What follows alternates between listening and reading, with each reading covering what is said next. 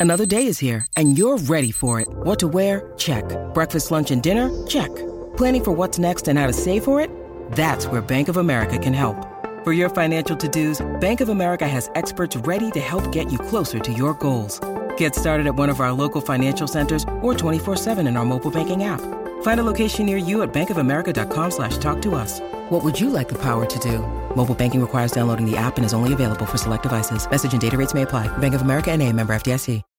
When you need mealtime inspiration, it's worth shopping Kroger, where you'll find over 30,000 mouthwatering choices that excite your inner foodie. And no matter what tasty choice you make, you'll enjoy our everyday low prices, plus extra ways to save, like digital coupons worth over $600 each week. You can also save up to $1 off per gallon at the pump with fuel points. More savings and more inspiring flavors make shopping Kroger worth it every time. Kroger, fresh for everyone. Fuel restrictions apply.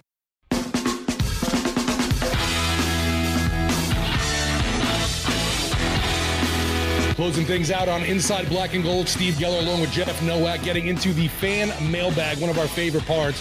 Also, Inside Black and Gold brought to you by the Lamarque Automotive Complex. There must be a reason. And I'm sure, like you said, as we were closing things out in the second segment, Jeff, there's got to be a ton of positive messages and fan mail that we need to read.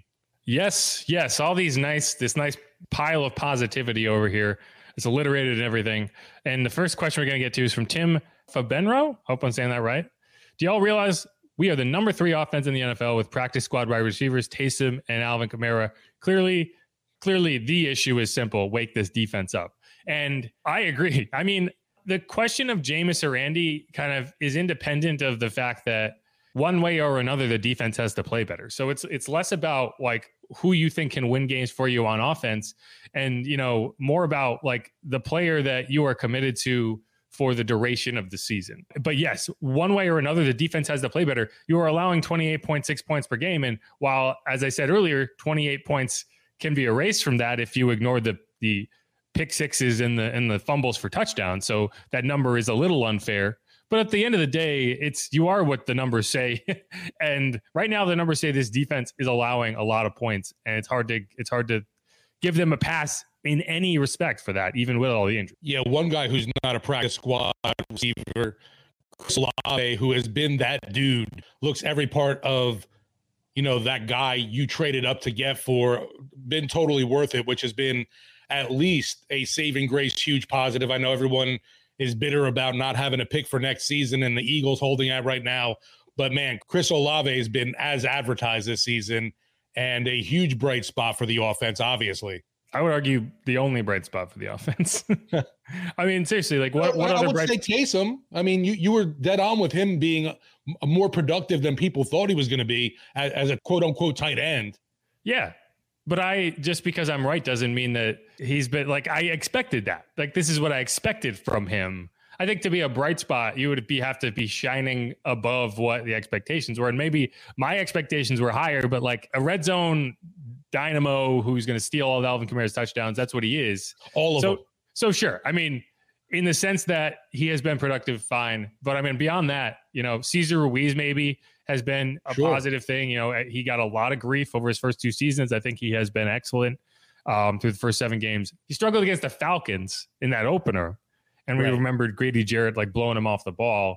But you know, I think he's he's been good, and so you know, you look at all these picks and all these first round picks who might have been disappointing, and you know, you have, still haven't seen Peyton Turner on the field for more than a couple games at a time, and so at least if you can look back and say, man, okay, well that first round pick wasn't a waste, and hopefully this the one from last year can get on the field and be a little better and be more productive. You start to feel a little better about the you know young talent that you have on the roster. Um, but yeah, otherwise it's it's been the defense that is that is that is aging that does not look like it can get the job done. And if that if that picture is accurate, if that is not a mirage and this defense is just too old and too like a step too slow and just doesn't have it, then yeah, you're in trouble. Definitely, and I, the the biggest thing uh, we talked about it earlier is their inability to stop the run, which had been such a strength of the unit and what they really hung their hats on. But they they they've been getting gashed all year. Shifting course here. Yes, sir, fan 02. Could the Saints trade for Jimmy G? Well, not this season. because the 49ers aren't trading him. Trey Lance is done for the year. And this the 49ers team just traded for Christian McCaffrey. So they're trying to make the playoffs. Right. Uh, so n- the answer is no, not this upcoming week, in my opinion. I don't know, but is is that where we're at right now? Where we're asking for Jimmy G to come in because that, is that really an upgrade at quarterback? I, I, that's that's one I think I've posed to a few people. Would you rather have Jameis Winston or Jimmy Garoppolo as your QB? Yeah, I mean Jimmy Garoppolo is very much the Kirk Cousins like mold, like right there. Like he's going to win you a good number of games, but he's never going to do anything outstanding. He's 30 years old. You have the book on him. You know what he is. He is going to be a free agent at the end of this season. So if you really wanted to go Jimmy G, you could you could get in a sure. bidding war for him. You know, he's a league average quarterback in my opinion, just like Kirk Cousins. You could do worse, but I mean, yeah, right. If if you're looking for a bridge to a young starter, then you might as well stick with the guy who's under contract, which is Jameis Winston. So I, I think Jameis Winston's going to be around next year. It's just going to be a question of whether you go all in to get a young quarterback, um, or or you do do something else. But I just don't think that they're gonna they're gonna pay at the top of the QB market um, for anybody. No, and to me, Jimmy G is the furthest thing from an answer. Yes, sir. Fan 02 again. Chris Harris actually played well as DB. I, I disagree. I mean. Chris Harris did what he performed admirably. That's what I will say. It is not a situation that you wanted to put Chris Harris in. He is even when he was in his prime, he was a nickel corner. Right? Like he wasn't an outside corner. Like that's not how he made his money. Like he should not be playing outside in any context. And so for him to go out there and do what he did, you know, it's hard to hold that against him. But he he's not a guy you want to keep running out there on the outside. I'm sorry. Like if you if he if you're forced to go to him on the he was targeted six times in that game, he allowed four catches. He was also right. flagged twice. So yeah. where was yeah. the good place? right, exactly. And that that to me, obviously, forget the talk of Michael Thomas, Jarvis Landry, whoever else. That cornerback situation right now is in dire straits.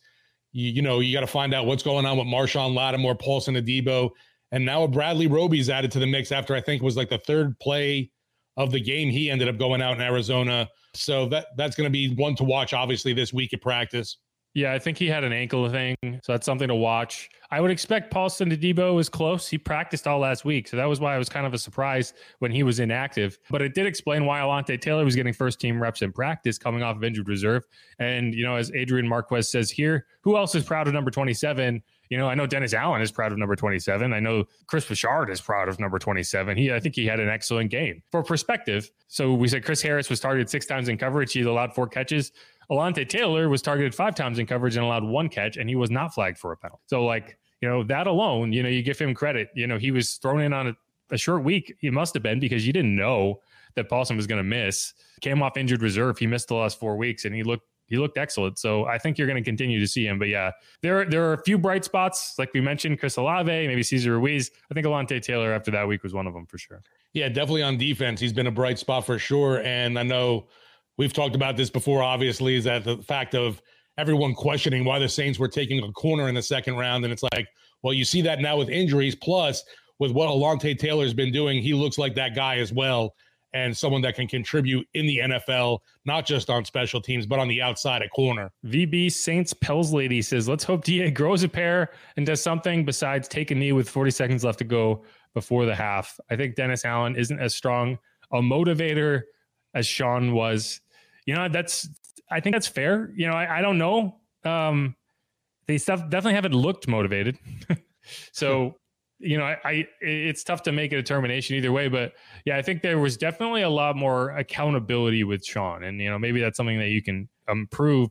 But yeah, that that taking a knee with 40 seconds left and two timeouts in the first half, yeah, I, I have a feeling that was against the analytics, considering you were down two touchdowns at the time. Like a field goal there is huge, and the Saints were like, no, no, it's all coming off the rails. We need to get out of Dodge before we make it worse, and that's. Ugh. Like you're talking about, like, oh, do you trust your quarterback? like that's not a sign of trust to me. That's one thing I worried about definitely coming into the season. Obviously, Dennis Allen is not the same personality that Sean Payton is, and Payton being a more aggressive, fiery type of person. And maybe to a fault, Dennis Allen seems a lot more laid back. No question. Yes, sir, fan 0-2 again. When Jameis plays, he forgets about Alvin Kamara. Since Andy has played, he feeds AK the ball, and I love it. Yeah, I mean that's definitely a fair critique, and I think we said this on the last, or I said this on the last episode. It's just like if you were starting a team today, you would not like handpick the pairing of Jameis Winston and Alvin Kamara. They just the skill sets don't work together. You know, it's and it's not about one like Jameis not being good enough. It's just about what he does and how he kind of operates as a quarterback. And checking down to the running back is not high enough on his list of priorities to justify putting him with a premier pass catching running back. Um, Which is um, crazy because you have that that stud and Alvin Kamara there. You think it'd be in his brain to feed him the rock more. I mean, I'm sure it is, but at the same time, it's like when you're trying to go deep and you're trying to push the ball down the field, it's hard to kind of make those two things mesh. Um, and you know, I'm sure he can be better about it. We saw him be better about it in his final full start last year. He threw to Alvin 10 times in that game against Seattle. So like he can do it. I just think it's it's a uh, it's more about like kind of fighting his own nature of trying to get it downfield all the time. And if you have to do that, if you're trying to coach something out of someone so that you can incorporate another piece of your offense, it's probably because the, those two pieces don't necessarily fit that well together. And Alvin can fit with just about anybody. Like it's still going to be good with Jameis and with a guy who might not be targeting the running back as often, but it's not optimal. And that's all I'm saying is AK. Part of the reason AK was so elite is that he had a quarterback who was elite at getting him the ball and elite at checking down quickly and getting the ball out quickly.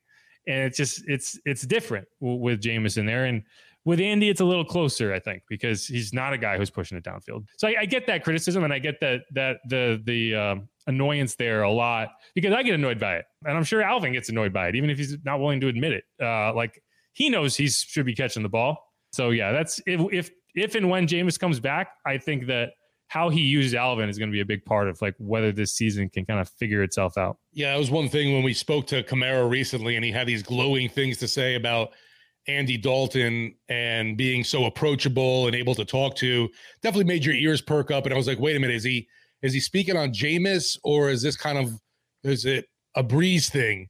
What I was wondering, but the the lack of getting you know enough attention or enough play in this offense when Jameis Winston is at quarterback is certainly a thing for Kamara and is uh, to me, you know, obviously unexcusable when you got a guy like that that is your top offensive weapon for sure right now uh, with Michael Thomas not in the mix. Well, I mean, I will say it's not only whether it's a Jameis or a Brees thing. It could be a Teddy thing. It could be a Taysom thing. It could be a Trevor thing. It could be an Ian thing, right? There's there's plenty of guys you can look at and be like, well, maybe he was referring to them. So you know, I, I, I, I don't think that. I think Alvin's a savvy enough person that he, uh, he, and I think I said this previously. He wouldn't have said that if he was referring to Jameis, because he knows better than that. Um, in terms of someone who you can't go to and talk to. He wasn't savvy enough to be quiet to the cops in Las Vegas when they questioned him. Oh, come on. Nola baby, Kevin Conley. Well, to be so god awful and have the coaching changes in the division, the Saints are so fortunate to get a lifeline at two and five. So this start to the season is necessary. Uh, I agree with the first half of this in that, yeah, like you should feel confident if you're the Saints. At like you said, you have a lifeline, and it's like all you have to do is come out and win a couple games, right? Like you can't erase the two and five start, but the way that everything has played out, the two and five start is not disqualifying you. So all you have to do is say we have a 10 game season ahead of us and we need to finish one game better than two teams that you have a head-to-head matchup against. So like everything's in front of you. Like like DA says that all the time, but it's true. You control your own destiny to an extent. Now, could the Saints technically beat the Bucs and finish with the same record and lose that tiebreaker? Yes. But that's really the only way. Because if you finish with the same record as the Falcons and you and you win that second game against them, you win that tiebreaker. So you're in good shape there. So it's really just like you pretty much control your own destiny now. It's just a matter of going out and winning and that's really all you can ask for at any point in the season. So it's a matter of whether the Saints can can get their head out of their ass, to be completely honest. No, we keep hearing now, obviously, one game at a time, just win one game, forget about talking about the postseason. Yeah, I get it. But in the grand scheme of things, obviously, everything that this team wanted to attain going into this year is still very much a, uh, in front of them and, and attainable because of how down the NFC and the NFC South is currently. Brian Russell, who the hell gives players days off when they lose? DA is the loser here.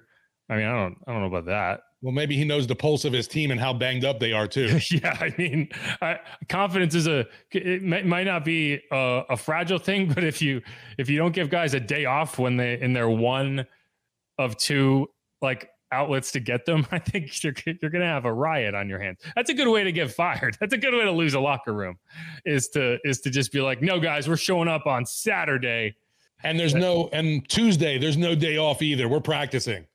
Yeah, I mean that's just your normal schedule, right? It's it's like you get a bye week. It's like they're not going to show up every day on the bye week. Like that's just the deal. I don't have a problem with with the players getting a day off because at the end of the day, like the players need to need to go home and and figure out what they need to do to get better, right? like the coaches can only do so much, and I would be surprised if Da took a day off, right? like no, I'm, I'm sure, sure he's sleeping at the facility, right? Like he's he's trying to get this fixed. You know, that's one thing you could say about Da, and it's like you know it might not always be working, but he is always working. Like you know, it's very much like the duck thing where he's like the calm on the surface, but like paddling underneath.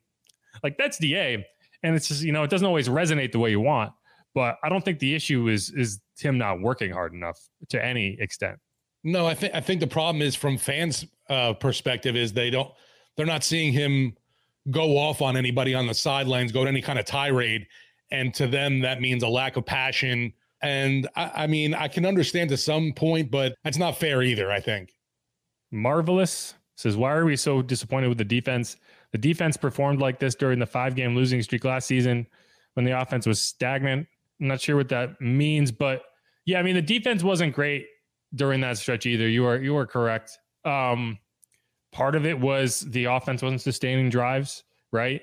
In that Eagles game, I know Trevor Siemian threw a pick six. It was, you know, the the Cardinals game went very similarly to how the Eagles game went last year, where at the late in the first half, you know, it's a competitive game. You're behind, but it's a competitive game.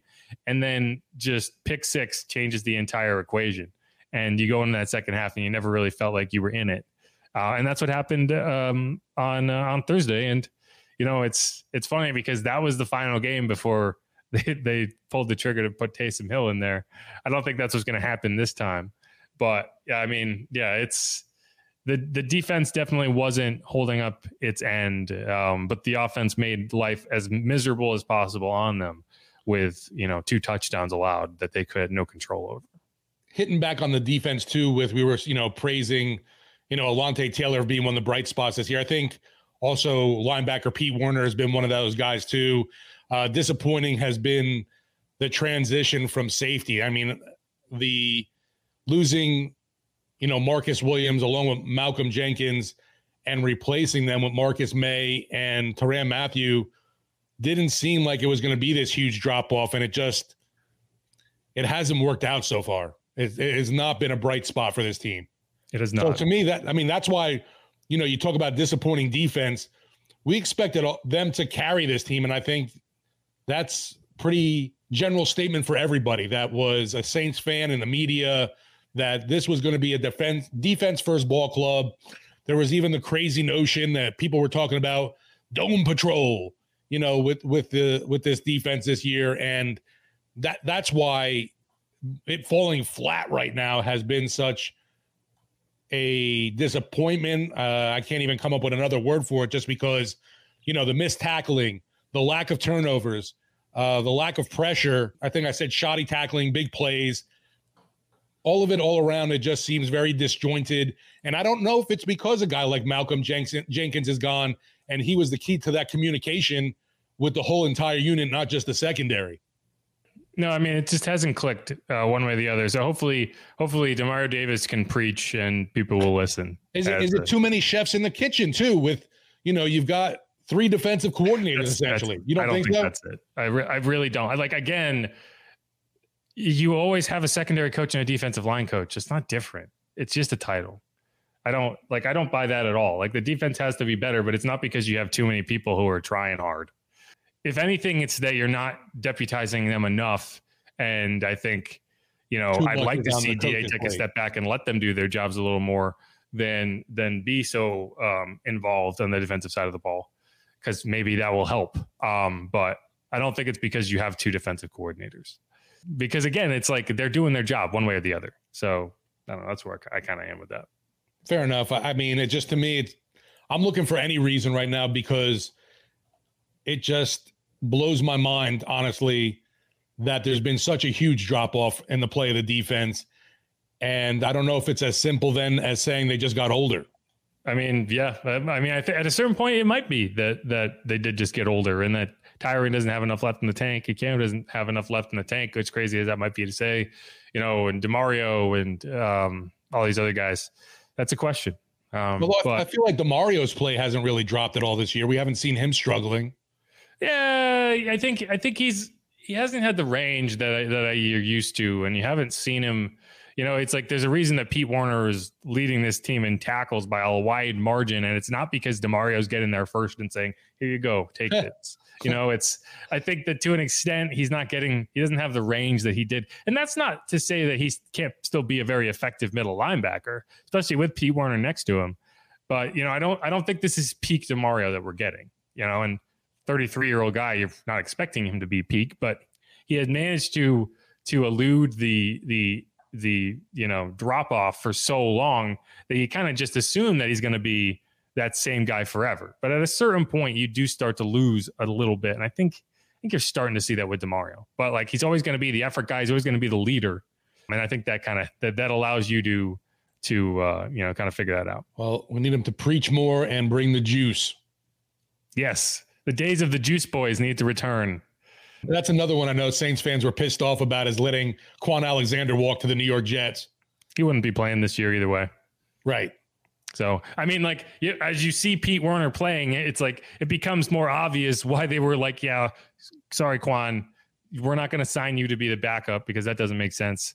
You go go find reps somewhere else, and that's what he did because this this Saints team knew what they had in Pete Werner and they wanted to start him, and so that's, that's where we are maybe I mean maybe you can criticize you lost some some personality with a guy like Kwon, like a like a guy with Chauncey Gardner Johnson. That might maybe that maybe that could be something to this defense this year is you don't have enough of that attitude. That's fair. Um, but I think that's it for me.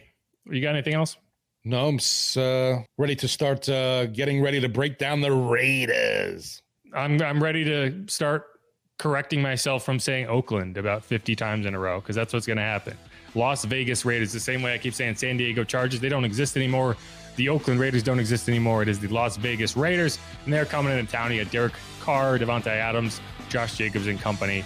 We're going to get into a lot more of that in the Friday morning podcast. Hopefully, we can get a Raiders insider on to talk about that.